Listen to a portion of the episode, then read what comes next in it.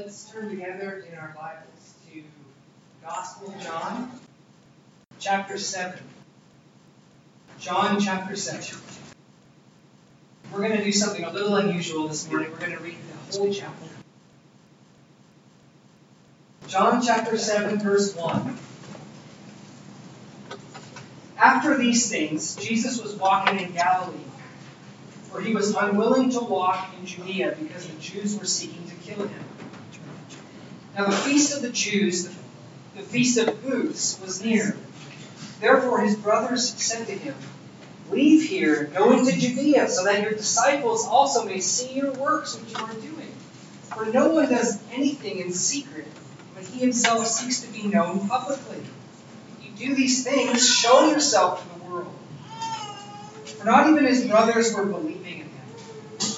So Jesus said to them, My time is not yet here, but your time is always opportune. The world cannot hate you but it hates me because I testify of it that its deeds are evil. Go up to the feast yourselves. I do not go up to this feast because my time has not yet fully come. Having said these things to them, he stayed in Galilee. But when his brothers had gone up to the feast, then he himself also went up, not publicly, but as if, as if in secret.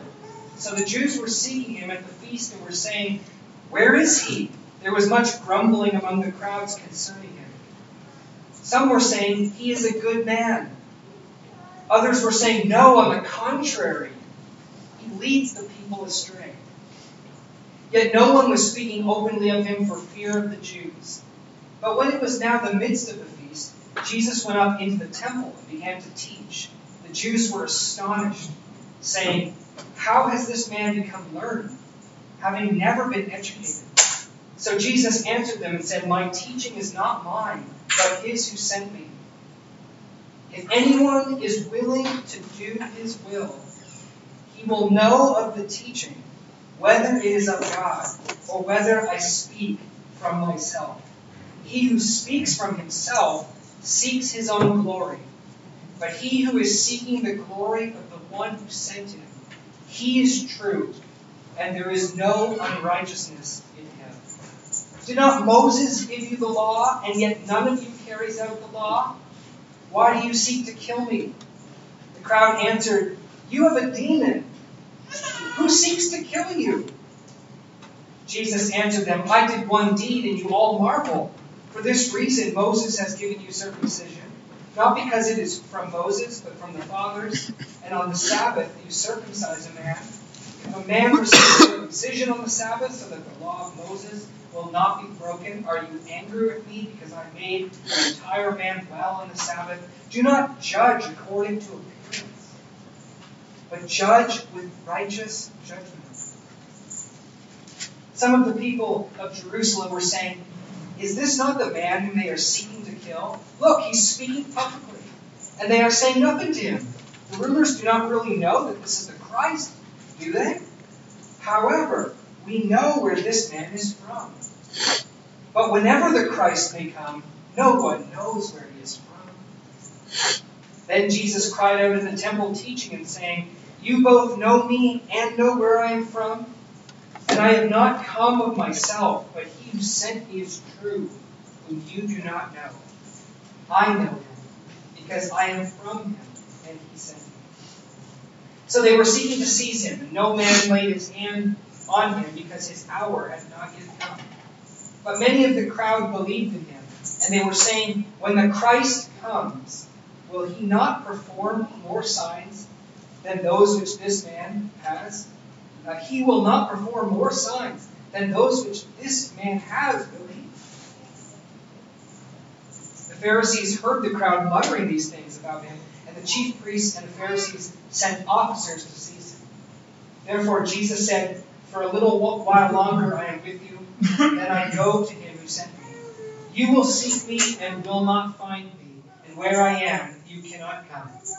The Jews then said to one another, where does this man intend to go that we will not find him? He is not intending to go to the dispersion among the Greeks and teach the Greeks, is he? What is this statement that he said, You will seek me and will not find me, and where I am you cannot come? Now, on the last day, the great day of the feast, Jesus stood and cried out, saying, If anyone is thirsty, let him come to me and drink. He who believes in me, as the scripture said, from his innermost being will flow rivers of living water. But this he spoke of the Spirit, whom those who believed in him were to receive. For the Spirit was not yet given, because Jesus was not yet glorified. Some of the people, therefore, when they heard these words, were saying, This certainly is the prophet. Others were saying, This is the Christ. Still others were saying, Surely the Christ is not going to come from Galilee, is he? Has not the scripture said that the Christ comes from the descendants of David and from Bethlehem, the village where David was? So a division occurred in the crowd because of him. Some of them wanted to seize him, but no one laid hands on him. The officers then came to the chief priests and Pharisees, and they said to them, Why did you not bring him? The officers answered, Never has a man spoken the way this man speaks. The Pharisees then answered them, You have not also been led astray, have you? None of the rulers or Pharisees has believed in him, has he? But this crowd which does not know the law is accursed. Nicodemus, who came to him before, being one of them, said to them, Our law does not judge a man unless it first hears from him and knows what he is doing, does it? They answered him, You are not also from Galilee, are you? Search and see that no prophet arises out of Galilee. Everyone went to his home. Let's pray.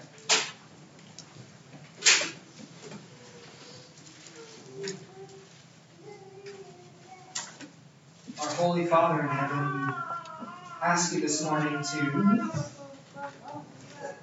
enable us to rise above, Lord, um,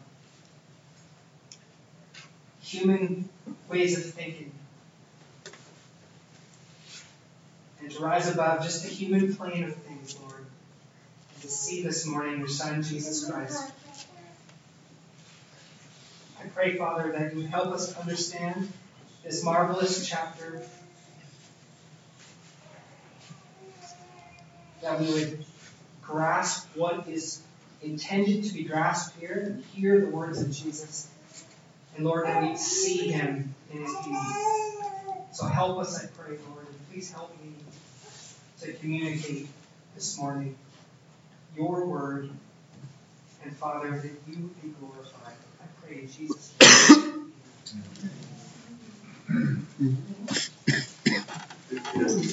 Bill had already crossed the midpoint of his life. His success with the opposite sex had not fared well, and his prospect of getting married was looking more grim every year. Not only had he gone totally bald, but he had never taken care of his weight, and he had never cared for personal hygiene. Moreover, his social, his social skills were as endearing as a frightened porcupine. After getting turned down for what seemed like the millionth time, Bill was determined to change. And so he began to work out, got his weight under control. He began to shower regularly and brush his teeth and wear clean clothes. He got an expensive hair transplant. And he started to go to seminars on how to be more social, and eventually Bill turned out to be a pretty charming guy. So after all this, finally Bill asks out another girl, and the girl says yes. And Bill is ecstatic. Things are going his way now. So on the evening of the date, Bill, full of excitement, is skipping towards his car, ready to go pick up his date, and all of a sudden, kaboom! He gets struck by lightning. and as he's laying there on the ground, dying, Bill looks up to God. He says, God, why? Why? After all this, after all that I've done, I've come so far, why would this happen to me now at this time? And all of a sudden, God speaks out of heaven, Bill, is that you? I didn't recognize you.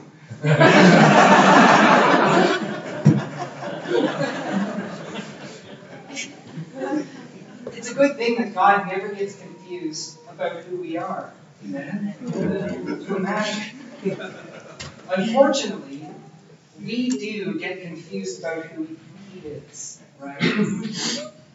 Now, I don't know if you noticed, but the seventh chapter of the Gospel of John is a chapter that is full of confusion.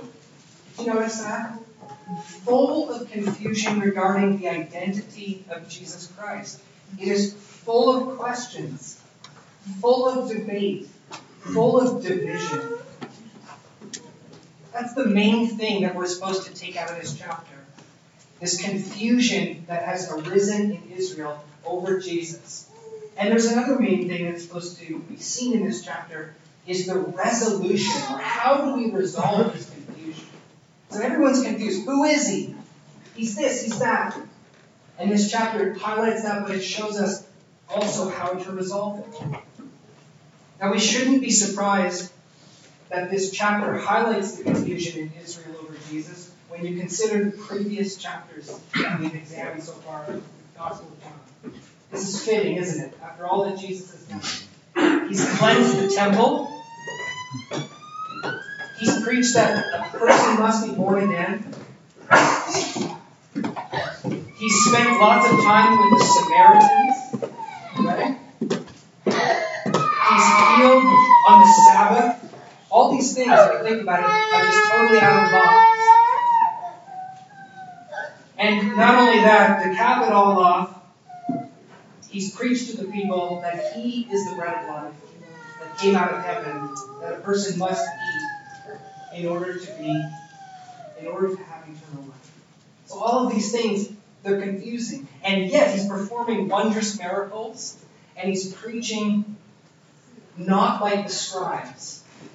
And so people are confused about him. He's got all this power, all this authority, and yet he's a very confusing man. He is not behaving how they think the Messiah should behave, right? I mean, if you ask a Jewish person in those days, what will the Messiah do? Do you think that he'll say, heal on the Sabbath, cleanse the temple, hang out with the Samaritans, preach that you gotta eat? And yet Jesus is, is uh, who can deny his miraculous power? Who can deny his majestic authority? And what makes the confusion about Jesus worse is not only that Jesus' words and his actions are confusing, or seem confusing, but that everyone and their dog has an opinion about Jesus. You see that in this chapter, and I, I say that that's continued for the last 2,000 years, and it hasn't abated at all. So even today, you'll have just a multitude of opinions about who Jesus is. So how do you sort through all that? So this morning, I don't plan on unpacking everything in this chapter. I think a lot of things in this chapter are straightforward, and so I don't need to unpack it. I'd like to just look at these main features of confusion and the resolution of confusion in this chapter. And so I'd like to divide this sermon into three sections. First of all, we're going to examine three points of confusion regarding the identity of Jesus in this text. Secondly, we're going to draw two crucial lessons from the text about how we should resolve the confusion, or how we will resolve the question of Jesus' identity. Two lessons from the text on how to do that, uh, relevant for us today and for them at the time. And then lastly, I'll close with one final point about how Jesus is the fulfillment of the Feast of Tabernacles. So, first of all, three points of confusion. Now, I'll let you go through this on your own, but if you read through the passage, there's actually at least 10 places in the text where people are confused. And they're asking puzzled questions about Jesus, and they're fighting over some aspect regarding him. So there's at least 10 places here. But I'd just like to highlight three, just as a sample. These are three that I think are significant and relevant for the 21st century as well. Although there's others that would be relevant too. But I think the same confusion exists today. So, the first one I'd like us to notice is this that there's confusion regarding Jesus' method of doing things. Pick that up in this passage. There's confusion about what he's doing. He doesn't do things the way that we would. He doesn't meet our expectations. Look with me at verse 1 and 2. So John writes at the beginning of this chapter that Jesus was walking in Galilee, for he was unwilling to walk in Judea because the Jews were seeking to kill him. And he says in verse 2 that the Feast of Booths was near. The Feast of Booths is also known as the Feast of Tabernacles. And in the last chapter, the feeding of the 5,000, and that incident, it says that the Passover was near. And now in this chapter, it says that the Feast of Tabernacles was near. So there's been about six months that have come between the last chapter and this chapter. So for about six months, Jesus is hanging out in Galilee. And John passes over that time. So, really, with the exception of chapter 6, John passes over all of Jesus' time in Galilee. John focuses ex- pretty much exclusively on Jesus' time in Jerusalem, whereas the Synoptic Gospels focus on Jesus' time in Galilee. These six months that John passes over, a lot of it, uh, what's going on, is recorded in the Synoptic Gospels.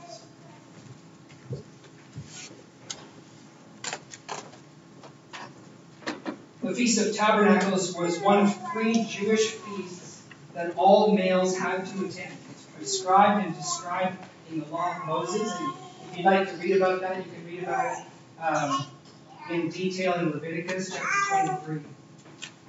It was a feast of eight days in the month of Tishrei, which falls in September and October in the fall. It was also known as the Feast of Ingathering because it was a celebration of the harvest that was completed. So all the, the harvest had been completed and brought in, and they would celebrate God's goodness to Israel in providing that harvest and providing that food.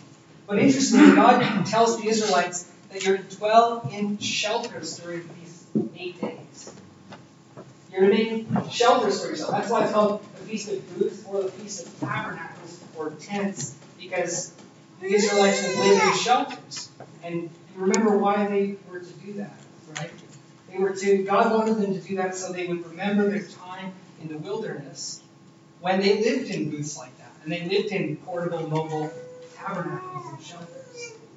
And so it's a celebration and a remembrance of God's provision for them in the wilderness. That when we were in the wilderness for 40 years, God was with us and God took care of us. And then He brought us into the land and we have a wonderful harvest.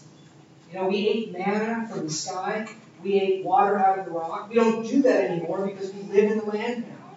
And we have this bountiful harvest. So it's remembering all of God's care for them and His provision. A, it was a, one of the most joyful uh, feasts in Israel when they would remember that God cares for them, cares for them in the past, He cares for them in the present with all this harvest, and He will continue to care for them in the future. Lots of people would be there. And his brothers now, Jesus' brothers, the other children of Mary, are questioning Jesus on his method. They're saying, Jesus, why are you spending all of your time in the backwater place like Galilee? Galilee is not where it's happening, Jesus. You know, if you want to really be, uh, if, you, if you are the Messiah and you want to be known as the Messiah, then you need to go to where the Messiah is supposed to be where everything's really happening. You got to go to Judea. You got to go to Jerusalem. And Jesus, Feast of Tabernacles is a great time to do that. That's their. That's what they're saying to him in verse three and four.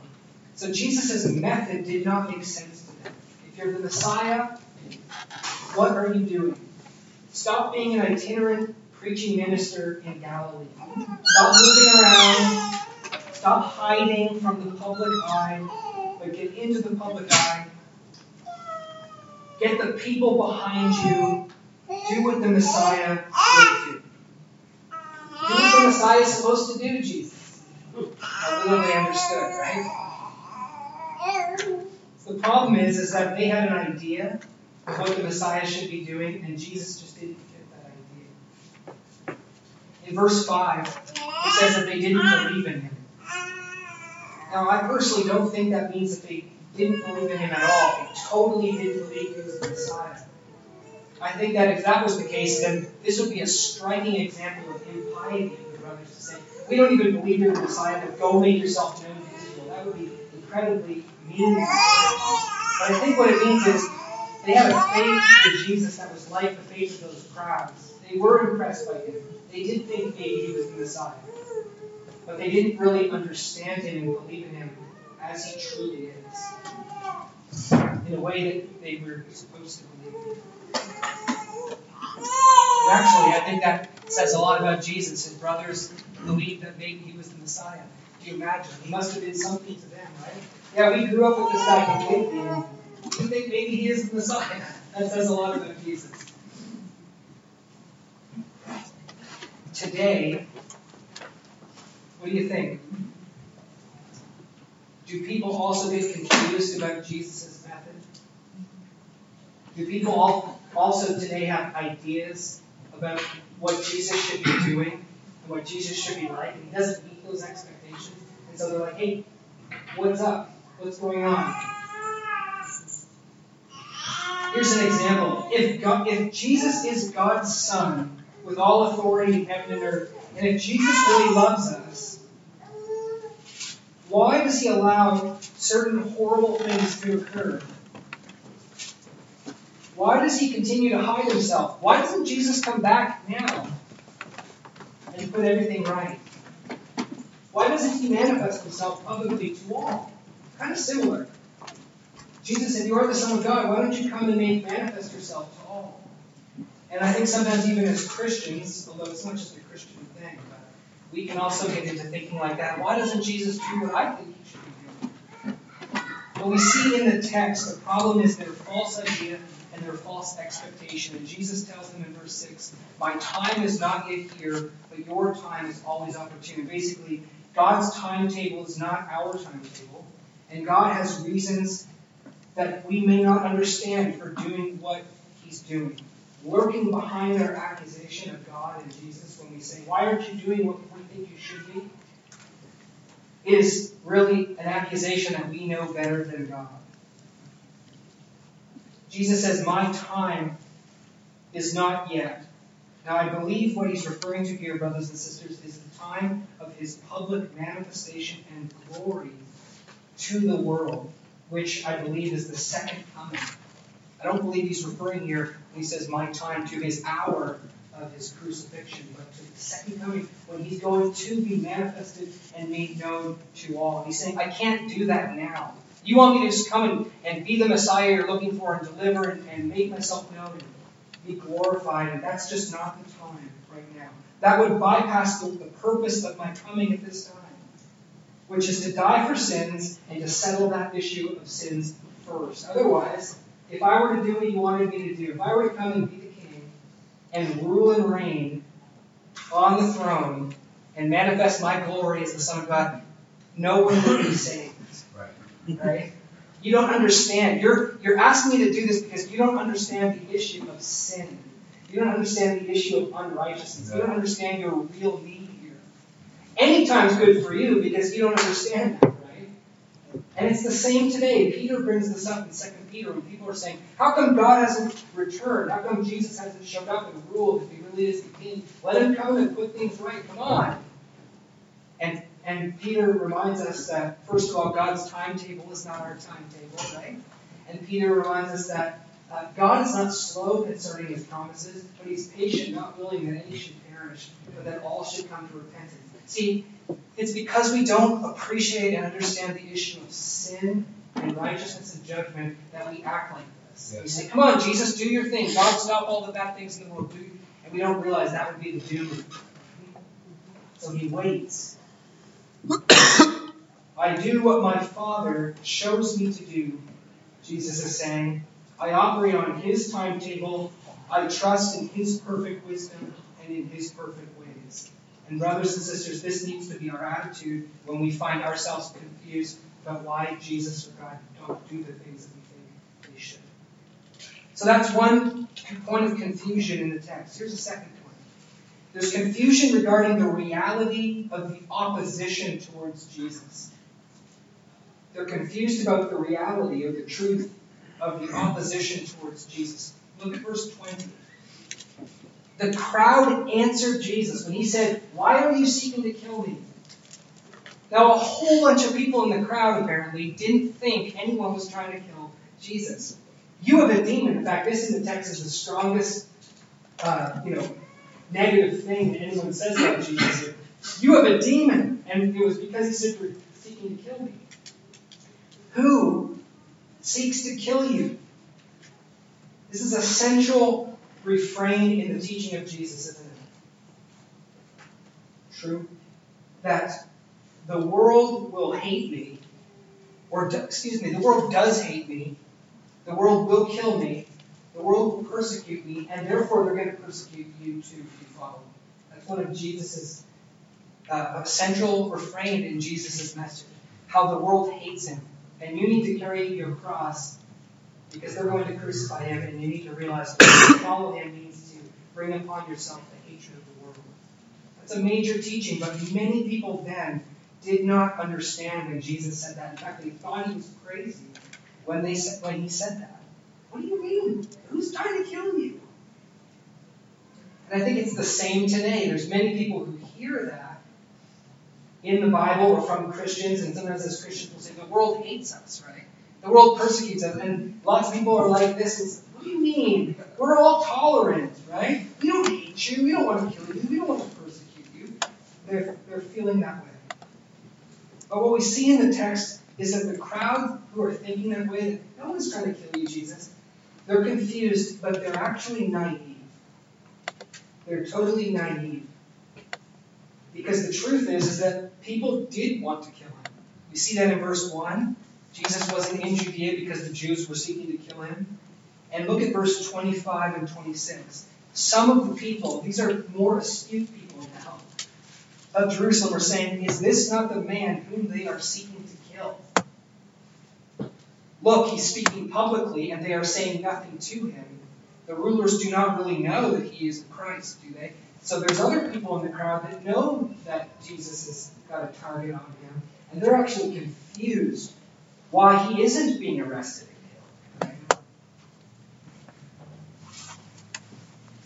So there's confusion once again because the people who are confused are not seeing rightly. They have a false idea, a false reality in their mind, which Jesus did not have.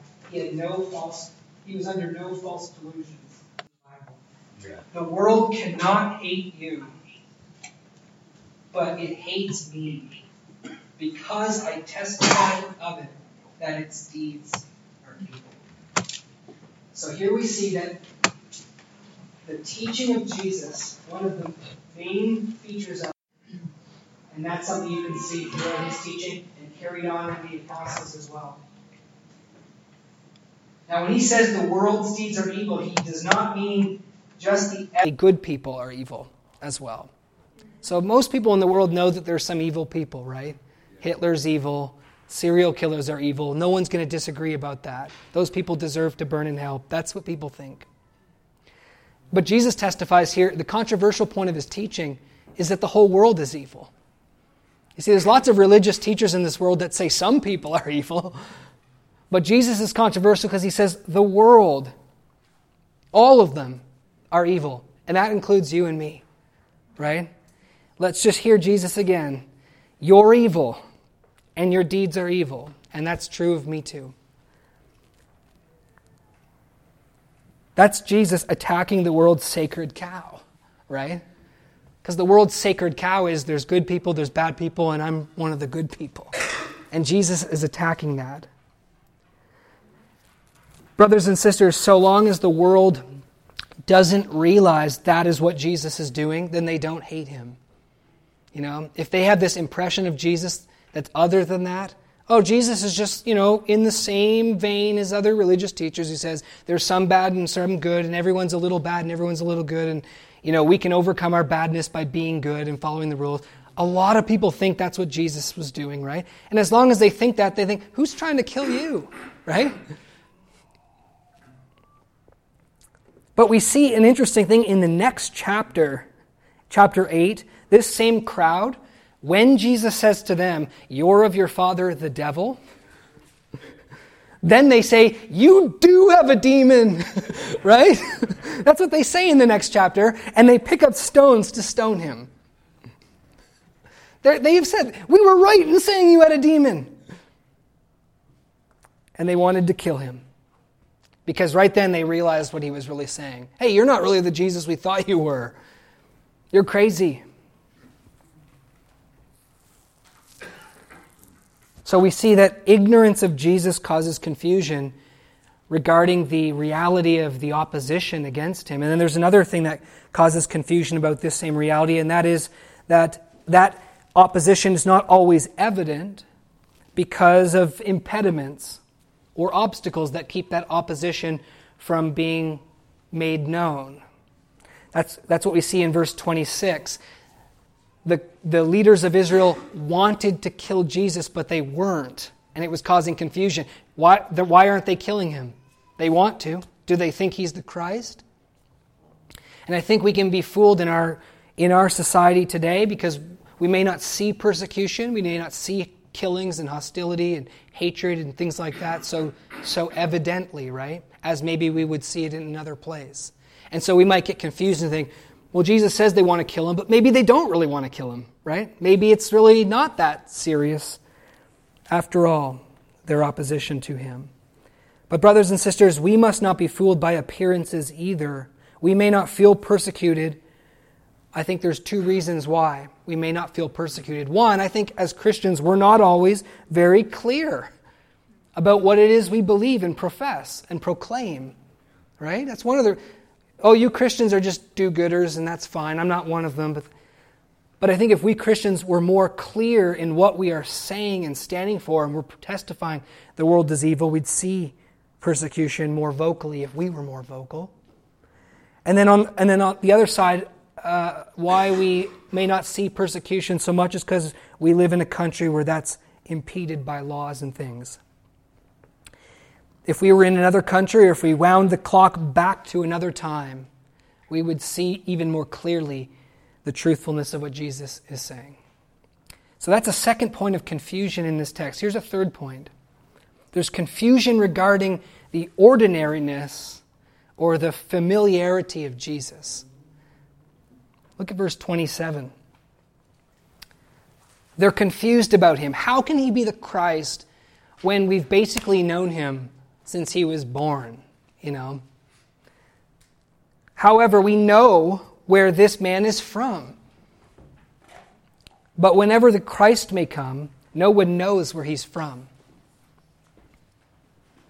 We see in this verse a, a common way of thinking in Jesus' day that when the Messiah comes, he'll come suddenly, he'll come out of the blue, his coming will be mysterious, and everyone will know when he comes that he is the Messiah. But Jesus grew up with us.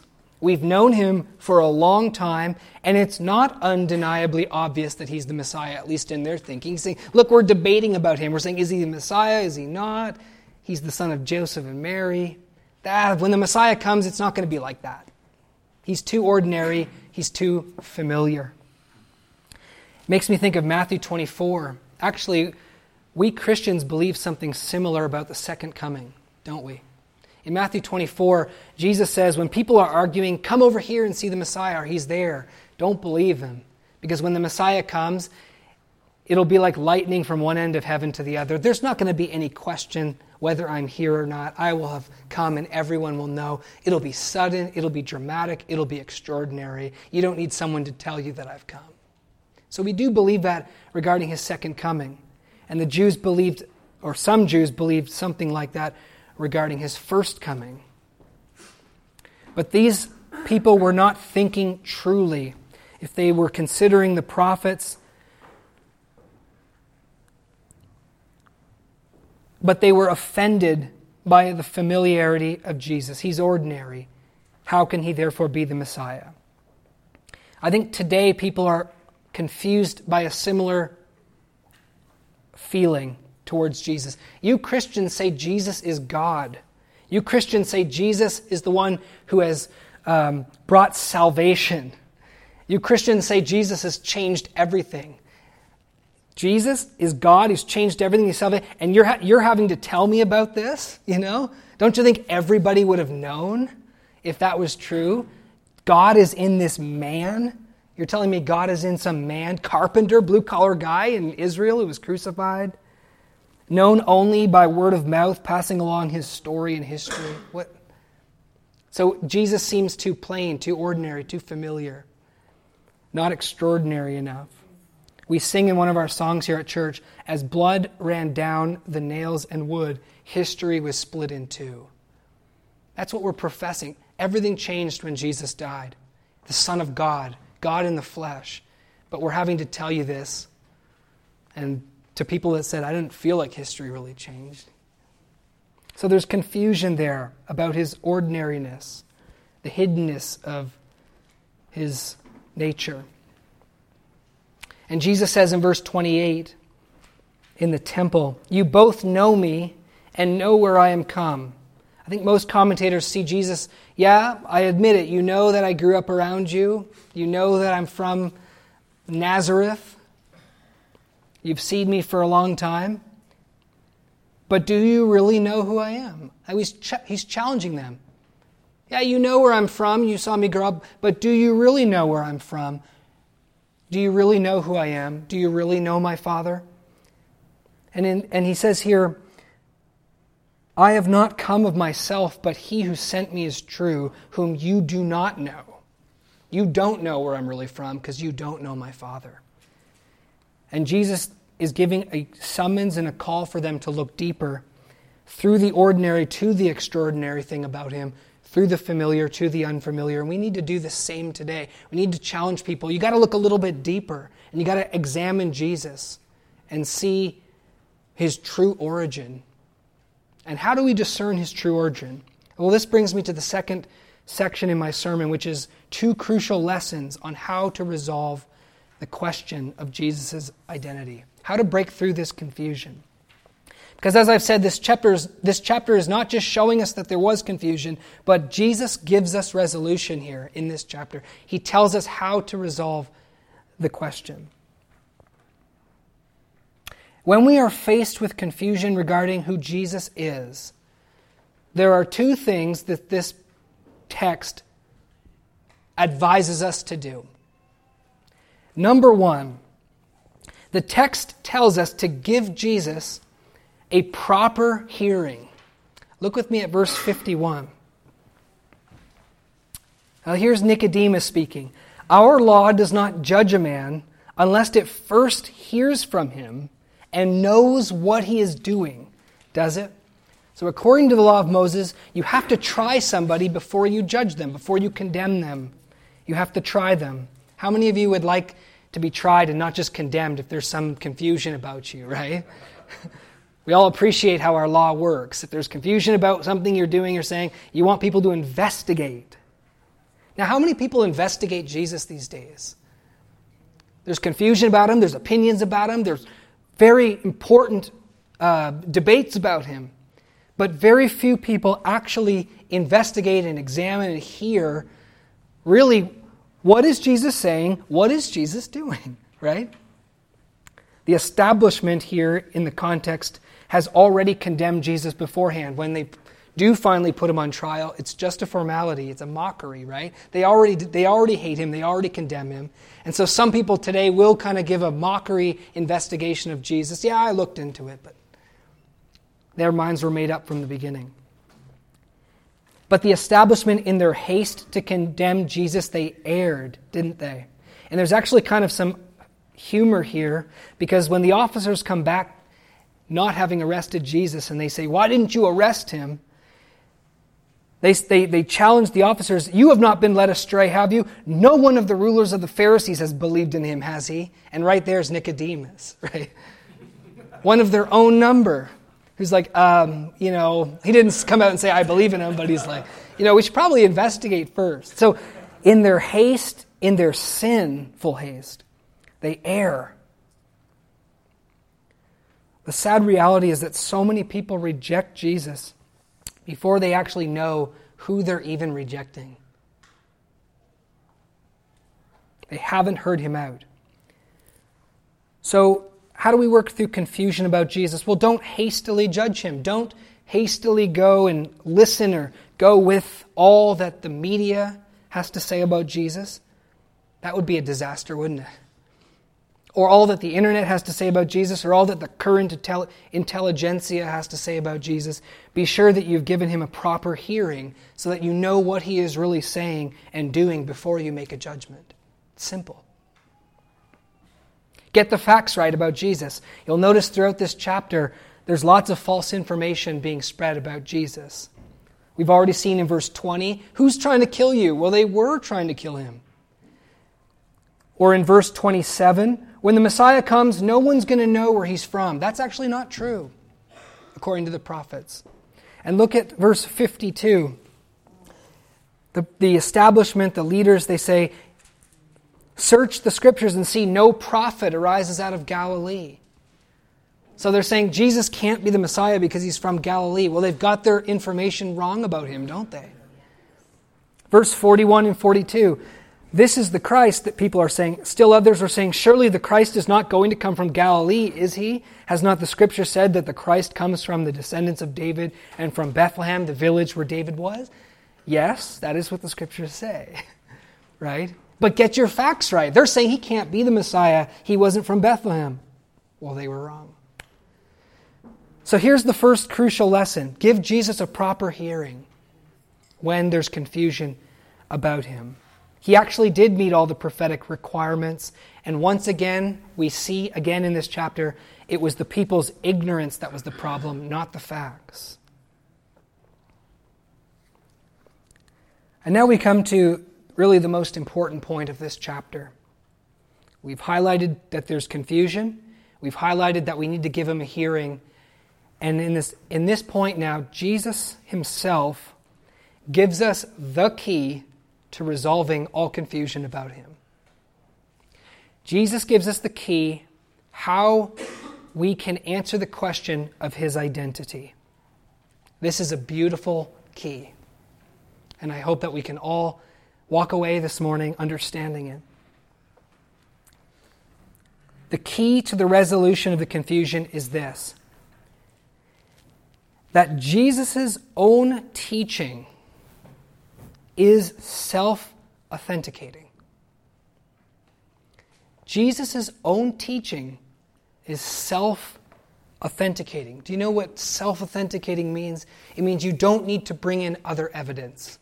It on its own, by its own nature, is proof of its own truthfulness. You don't need to bring in other evidences. And here's what Jesus says according to Jesus, here's how you know. Now look at verse 14. Jesus is teaching in the temple, and the Jews were astonished. How has this man become learned, having never been educated? Verse 16. Jesus tells us about where he gets his teaching from and how he is teaching what he is teaching. My teaching is not mine, but his who sent me. And he says this If anyone is willing to do his will, he will know of the teaching whether it is of God or whether I speak for myself. So, first of all, he says what the prophets all say, right? My teaching is not mine, but him who says me. The, all the prophets of the past would have said that same thing. My teaching is not mine. I'm just passing along what God has said. However, while that's true of all the prophets, Jesus never once said, Thus saith the Lord. Did you ever notice that? All the prophets would have said, My teaching's not my own, but God's. But all the prophets said, Thus saith the Lord. I'm passing on his information. Jesus, however, never said, Thus saith the Lord. He said something, he meant something here much more than what the prophets meant. He meant that I come from God, and as we know, I come from eternal intimacy with God.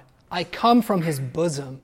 I come with intimate knowledge of the Father, a knowledge that no other person, not even a prophet, really has. And I'm speaking from that place of matchless authority and revelation. So, no wonder in verse 46, The officers, when they come to arrest him, say, they, they return empty handed. They say, Never has a man spoken the way this man speaks. Not John the Baptist, not Isaiah, not you Pharisees. There's something totally unique about this man in not only the content of what he, or the, the manner in which he's saying it, but also the content. Both the manner and the content are different. The expositor G. Campbell Morgan comments on verse 46 We were sent to arrest him, but he arrested us. And F. F. Bruce comments on verse 46 Their testimony has stood the test of 19 centuries. Anyone who carefully listens to what Jesus is saying knows that Jesus' teaching is not only learned, as these guys are saying, he's learned. He's not some ignoramus. We know that. But it's also matchless. Anyone who's really looked at Jesus' teaching will see it's matchless. He came from the Father uniquely and his teaching is not his own, but it's the Father's who sent him. And verse 17, he makes this extraordinary claim, and he claims this is the test of how you know my teaching is from God. This is the way of knowing. This is how you cut through all the confusion. If anyone wants to do God's will, he will know of the teaching, whether it is of God or whether I speak from myself. In other words, here's what Jesus says, and don't miss this what I am teaching is so self evidently, unmistakably, unambiguously of God that if anyone is truly wanting to do God's will, he will know that what I'm saying is of God. And if someone doesn't realize that what I'm saying is from God, the reason is is because he doesn't want to do God's will. It's an extraordinary claim, brothers and sisters. He's putting the, the, the blame upon those not wanting to do God's will. He's saying, My teaching is so clearly from God, unmistakably. The problem is not with me, the problem is with you if you don't see this. This is an amazing claim. The proof of what I'm saying is in the pudding. The key to knowing is in the self authenticating nature of my teaching. And how is that now?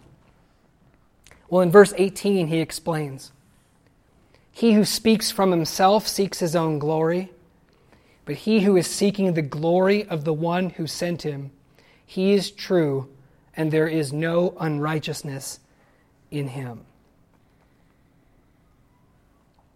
In other words, Jesus is saying, Here's how you know my teachings from God. My doctrine gives the glory to God and not to man. Therefore, it's true and right. Or, in other words, my doctrine is true because it gives God, God the glory and not man. And everyone knows this is right. If you love truth, if you want to be in harmony with God and therefore the truth, you'll know that my teaching is right because it gives glory to God. Now, why is that the case? Because we know the truth, don't we? The truth is, you and me, we are sinners, right? How many of you know you're sinners? I was thinking the other day, and I was thinking, Eli, are you a good, are you a good neighbor? And I thought, no. are you a good husband? No. Are you a good father? No. Are you a good creature? Do you give God the glory? No.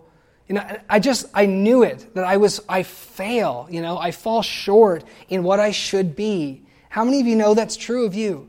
You're a sinner. How many of you know, like me, that your heart is just a cesspool of despicable sin? Do you know that? I just know that, you know, I'm, I'm an evil man.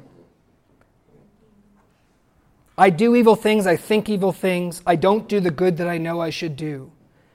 I don't deserve glory and honor, right? That's what Paul says in Romans chapter 2 when God judges the world, he'll give honor and glory and immortality to those who do good. But to those who don't do good, shame and indignation and wrath, right? And I believe we all know that we don't deserve that glory because we are wicked and we don't do the good that we should do. We all are guilty. And that's what Jesus' doctrine is. Jesus comes along and says, The world is evil, deserves indignation and wrath, not glory, wrath. And God, the one and only living God, the more you understand Him and know Him, the more beautiful and pure and holy God is. Eh, you realize He is. And you realize He deserves all the glory, right? He's the one who deserves all the honor and all the praise. He's the one who deserves all that, not me, not this world, but Him. And, brothers and sisters, only the doctrine of Christ gives God all the glory and takes it away from man. Only the doctrine of Christ does that, right? And this is Jesus' teaching. Throughout his ministry, God is perfect. He requires, because he's holy and perfect, perfect righteousness. This is clearly stated in the law of Moses that God gave. He requires perfection. He made that perfectly clear, and it's perfectly clear in your conscience as well. You know you're not good. You know you don't deserve glory because you're not perfect. You're not what you should be. And he taught that all of us are unrighteous. He continually challenged people's righteousness. You think you're good, you're not. You think you're clean, you're not. You think you're worthy, you're not. Continually did that. He exposes in this in this very chapter the hypocrisy of the of the Jews in verse 21 and 24 because they're getting on Jesus' case. They want to persecute him for healing someone on the Sabbath. And he's saying, Look, you're just inconsistent. You're hypocritical. You think you're law keeping. You think you're honoring the law by challenging me. But look, don't you yourself circumcise someone on the Sabbath. That's not a break in the law. And you're getting on my case because I healed someone on the Sabbath. You know, the problem here is that you just hate me because I'm testifying that you're evil. And he says in verse 24, don't judge according to appearance, but judge with righteous judgment. Get your judgment in line with truth. What does he say in verse 19? Didn't Moses, this is all rhetorical, didn't Moses give you the law and none of you keep it? Right? He, he expects them to say true. They don't say true, but he expects them to say true, right? None of you keep the law. So he exposes them here. And we see in Jesus' teaching, furthermore, that no one can be righteous by obedience to the law. And here's how we see this most clearly. Because no one can be righteous by keeping the law, because that's not the way you're going to receive honor and immortality, because that can't be the way you're going to be saved since you're evil. Because that way doesn't work, I came into the world so that whoever believes in me will not perish. Every time Jesus says, Believe in me and you'll have eternal life, he's announcing that you can't be righteous any other way. Every time. He who eats my flesh and drinks my blood has eternal life. In other words, you can't have eternal life any other way because you're evil and unrighteous and you cannot be righteous through what you do. And so he taught not only how unrighteous we are, but how gracious and amazing God is in sending his Son to give his life to lay down his life for the salvation of the world. Look at verse 30. They were seeking to seize him, and no man laid his hand on him because his hour had not yet come. One of the reasons why they couldn't get him and kill him at that time because it wasn't yet the time for that to happen. But make no mistake, there was an hour when they would seize him and when they would kill him.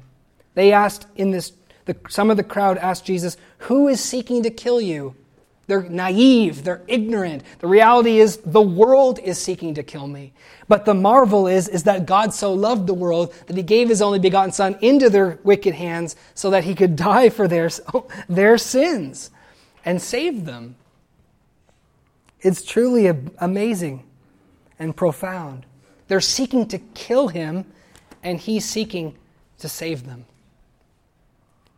At the appointed time of the Father, Christ would lay down his life for us, and our sins were laid upon him, and he paid the penalty that you and I deserve. You know, it's amazing. God doesn't want us to be ashamed on Judgment Day. You know, I want to remind you that God doesn't want you to be ashamed on Judgment Day. He doesn't want you to be filled with shame and God's indignation to fall upon you, even though that's what you clearly deserve and I clearly deserve. And the proof that God doesn't want that for you is that He sent His Son to take all that shame and that indignation and that wrath on your behalf so that you can be free and not have to, to deal with that yourself. To set you free and to give you eternal life. That's what He did for you and for me.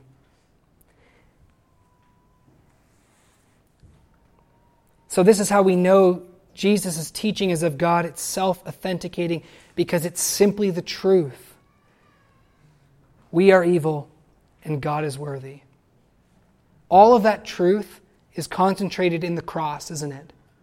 The cross itself embodies that truth that Jesus is teaching our unrighteousness and the matchless beauty of God's love and grace for us and his worthiness is right there seen in the cross, so that we can even go on and say not only is Jesus teaching self authenticating, brothers and sisters, but the cross of Jesus Christ, when rightly understood, is self authenticating as well. That is, when you know what's going on on the cross, when you realize the meaning and the interpretation of it, you know it's true. You don't need any external evidences. Not that there aren't other evidences we can look to, but your conscience your heart, you know deep down, when you understand the meaning of the cross, that's really from God. That's not from, the man, from man, you know? That's not from the earth. That's not the wisdom of man. That's the power and the wisdom and the glory of God right there. And I know it's from Him and not from myself.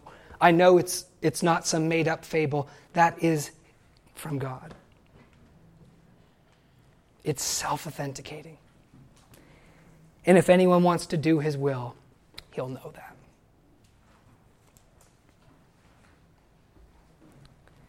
God wants us to walk in the truth.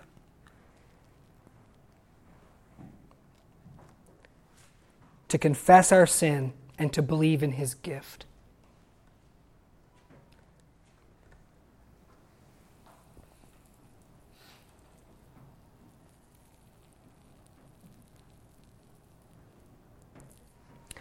And in closing this morning, we see here how Jesus fulfills the Feast of Tabernacles. And look with me at verse 37. This is after Jesus has predicted his death and his resurrection and his ascension to the Pharisees when he says, I'm going to be with you a little bit longer. I'll be present. You'll be able to see me and know where I am. But there's coming a time where I will not be present and you won't know where I am. I think there's, a, there's an echo of the resurrection and the ascension there. You're not even going to know where my body is. And you'll look for me. And I think what he means is you're going to be looking for the Messiah. And you won't find him.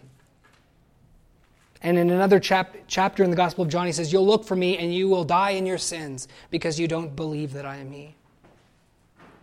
So, after predicting his death and his, bar- his resurrection and his ascension, Jesus, it says here, on the last and the great day of the feast, did something extraordinary.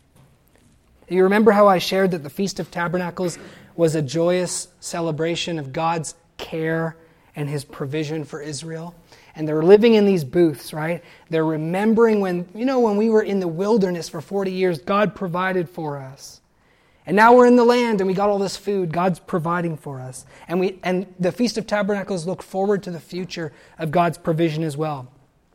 And by Jesus' day, there was this centuries old tradition that's attested um, in history, in the records, in the Talmud, that on each day of the Feast of Tabernacles, the priests would bring water to the altar and they'd pour the water out upon the altar. And by pouring the water out each day, while they're all living in shelters and booths, it was to remember and symbolize the water from the rock, that God provided Israel with water from the rock when they needed that. They needed that to quench their thirst.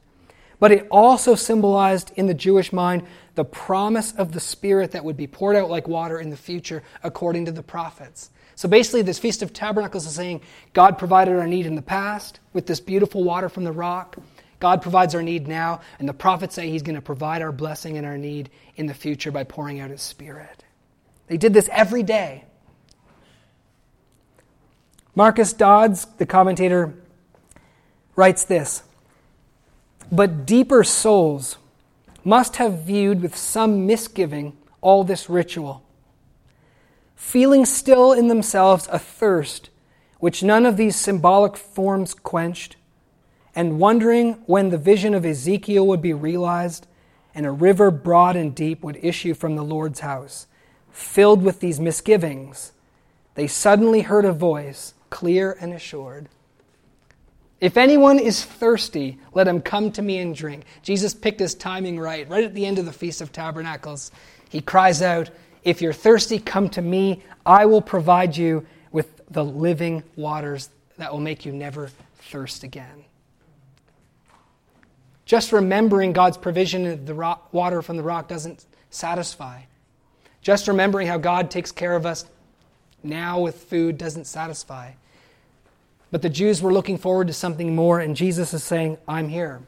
And I'm providing that something, that, that something more, that final blessing and provision that God promised He would give.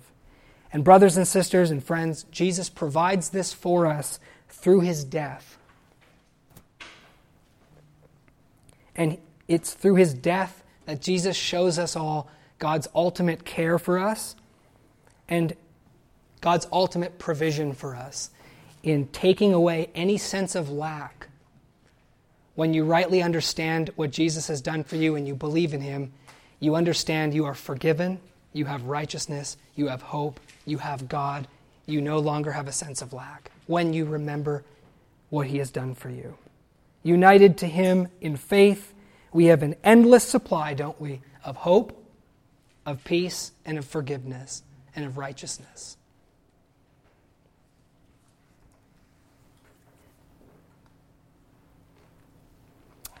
God is not confused about us, but many are confused about Him. May we, as the church who know the Lord, boldly proclaim Jesus Christ, who He is, how He cares, what He's done, regardless if the world hates us or not. Let us proclaim Him. Let us not be confused about Him. Let us proclaim the truth that all the glory goes to God. None of the glory goes to man. We are unrighteous. He is the Savior, and He is worthy. Please stand with me as we pray.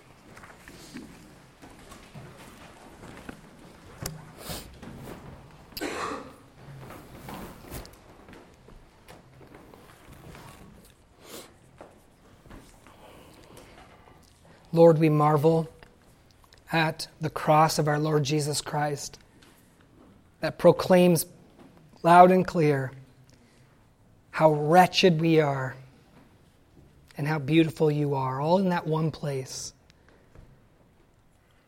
Lord, I pray for those who are not Christians, who have not put their faith in Jesus.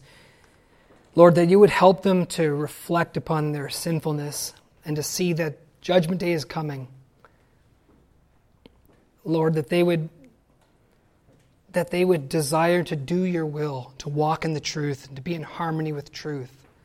And that they would see in the cross, that they would see in the cross the truth of God. Lord, encourage us all, I pray, and help us to rejoice in the living waters that you have given to us. Thank you for providing for us. Help us never to forget, Lord. You're so beautiful and good, and we pray these things in Jesus' name. Amen.